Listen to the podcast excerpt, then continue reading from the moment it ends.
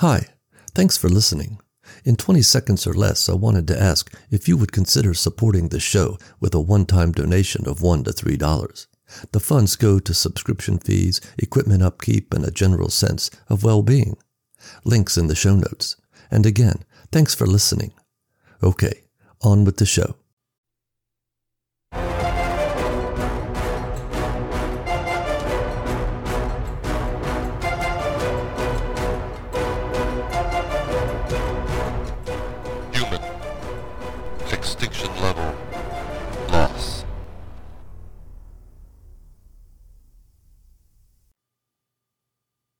Chapter 38 Jordan sprayed down the blades on the harvester with the hose, while Sam and Billy scrubbed them with long handled bristle brushes they had found in the barn. They had all just finished up a large meal, provided by Rubetta's canning skills. Walt, Nicole, Paul, and Rebetta sat on the porch and enjoyed the contentment of full bellies and a quiet evening in the country. Everyone swayed slowly in rocking chairs that they drug from the other side of the porch. Walt had the plate of brownies on his lap, the large pitcher of milk and a full glass sat on the table next to him. Despite the large dinner he had just eaten, Walt ate the brownies with an appetite. Next to him, Paul leaned over and whispered in Walt's ear. You know those probably aren't special brownies, right, Walt? Walt looked up at Paul with a full mouth.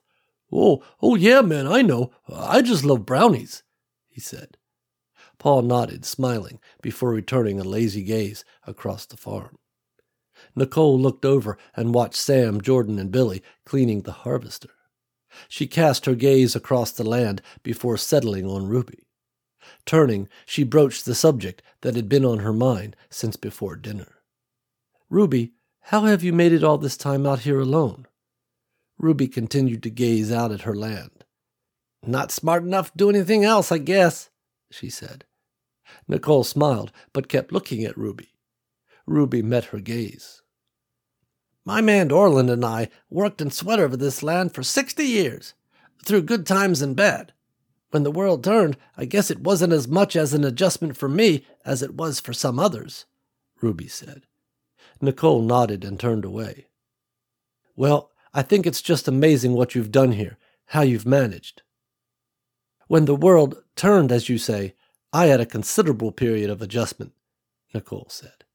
Ruby patted her leg and gave it a loving squeeze. The gesture comforted Nicole more than she would have thought, and almost brought her to tears. I'd say you've adjusted quite well indeed, little lady. All your friends here really look up to you, Ruby said. Nicole looked at her confused. Oh, I don't think. That is to say, we're all just traveling together to Colorado. I mean, I'm not their leader or anything, Nicole said, shaking her head. Ruby smiled at that. Listen, my dear, you may not see it or think of yourself in that way, but I watch how everyone always defers to you when any decision has to be made, like they trust you. You may not think it, honey, but they look to you, and not in a begrudging way either, like they need you. Nicole looked at Ruby for several long seconds. She never set out to be a leader, never wanted to be. She'd be lying to herself if she said she didn't feel responsible for those that followed her, but it was not something she asked for. Her thoughts were interrupted by Ruby. What did you do before all of this, sweetie? Were you military? Ruby said. This time Nicole smiled. No, ma'am, she said with a big sigh. That's my father. I rebelled against that, you might say, pretty early. I was studying to be a veterinarian. I always seem to have more use for animals than most people, Nicole said. Ruby smiled knowingly. So you were already used to picking up strays and them that needed help. Seems like you didn't have to adapt all that much after all, Ruby said. Nicole looked at her and smiled. I don't know. If my father could see me now. Nicole's words trailed off. Ruby patted her on the leg and looked back out across her land, smiling. You may have had things important to you that weren't as important to him, but that doesn't mean you aren't stronger because of him, Ruby said. Nicole smirked. Yeah, there's probably a whole plate of crow I'm going to have to eat when we get to Colorado, Nicole said. Ruby laughed. Honey, I've eaten a flock of 'em in my lifetime. They all sat in silence, rocking and enjoying the serene respite from what was out just beyond the borders of Ruby's land. Sam, Jordan, and Billy tossed an old football around in the yard. Paul joined them as Walt snoozed in the rocker. They made small talk and reminisced about times now past, until one by one they excused themselves and went inside, where Ruby had made places of comfort for them to sleep. In the star filled darkness, Nicole and Ruby sat and rocked. Nicole cleared her throat, breaking the preternatural silence. Listen, Ruby, I've been thinking. Ruby cut her off. You've been thinking that I need to come to Colorado with you, that I'm one more stray that needs picking up and caring for, Ruby said.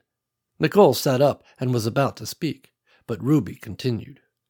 Don't worry, sweetie. I'm not offended. If you weren't a good person, you would have just eaten and hoped to get gone before I asked if I could come. Your offering reveals your heart, and don't think I take offense at that. Not ever, she said. Nicole settled back in her chair as Ruby went on.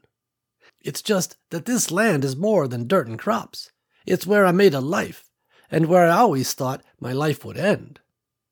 Nicole looked at her in the darkness. The choice is yours to make, but maybe my offer means you have a little bit more adjusting to the way things are left in you, Nicole said. Ruby smiled in the darkness. She was taken aback by the thought, and surprised within herself to be at a loss for words. She didn't say anything, and Nicole didn't press the issue. The two women enjoyed the night a few minutes more before Nicole stood up and squeezed Ruby on the shoulder. Ruby placed her hand on Nicole's and squeezed back. Long after Nicole had gone to sleep, Rubetta Pride sat and looked at the stars, in awe, both of them and the changes that may yet be written in them.